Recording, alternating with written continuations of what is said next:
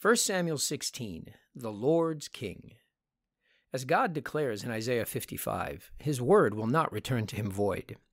There should never be any doubt that God's word and will will be done. In chapter 15, Saul was warned, The Lord has torn the kingdom from you.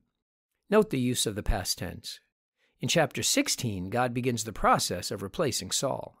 But the king and kingdom with which God will replace Saul's kingdom will not be the same in kind or purpose. When Samuel was sent to anoint Saul, he was told in 1 Samuel 9:16, "Tomorrow about this time I will send you to a man from the land of Benjamin, and you shall anoint him to be prince over my people Israel. He shall save my people from the hand of the Philistines." But as God sends Samuel to anoint King David, he is told, "Fill your horn with oil and go." I will send you to Jesse the Bethlehemite, for I have provided for myself a king among his sons. So God had chosen Saul for the people of Israel, but David is chosen for God himself and his purposes. That purpose would be much greater than simply saving the Israelites from the Philistines. It will lead to Jesus, who will be the Savior of the world. We have entered a new phase in the book of Samuel. No longer is God simply writing the history of Israel. But going forward, he is laying the foundation for the fulfillment of his great promise in the Bible that the seed birthed through Abraham's lineage would be the Messiah and bless all the nations of the earth. From the beginning, this Savior would not be who the world expected, as God warned Samuel in verse 7. But the Lord said to Samuel, Do not look on his appearance or on the height of his stature, because I have rejected him. For the Lord sees not as man sees.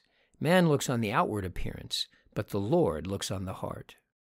And as David is anointed king, God will begin to use David as a prophet and as a prophetic example of the coming King of Kings and Savior of the world, as we see in the ample portions of Psalms that are prophetic.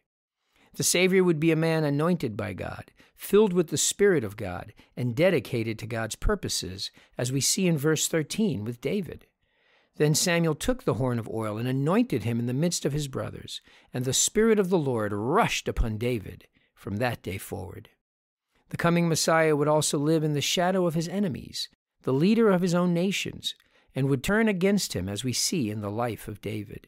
Beginning in verse 19, it says, Therefore Saul sent messengers to Jesse, and said, Send me David your son, who is with the sheep. And Jesse took a donkey laden with bread and skin of wine, and a young goat, and sent them by David his son to Saul. And David came to Saul, and entered his service. Likewise, Jesus came to serve the Israelites, who would ultimately turn against him and crucify him. And yet God's will will be done.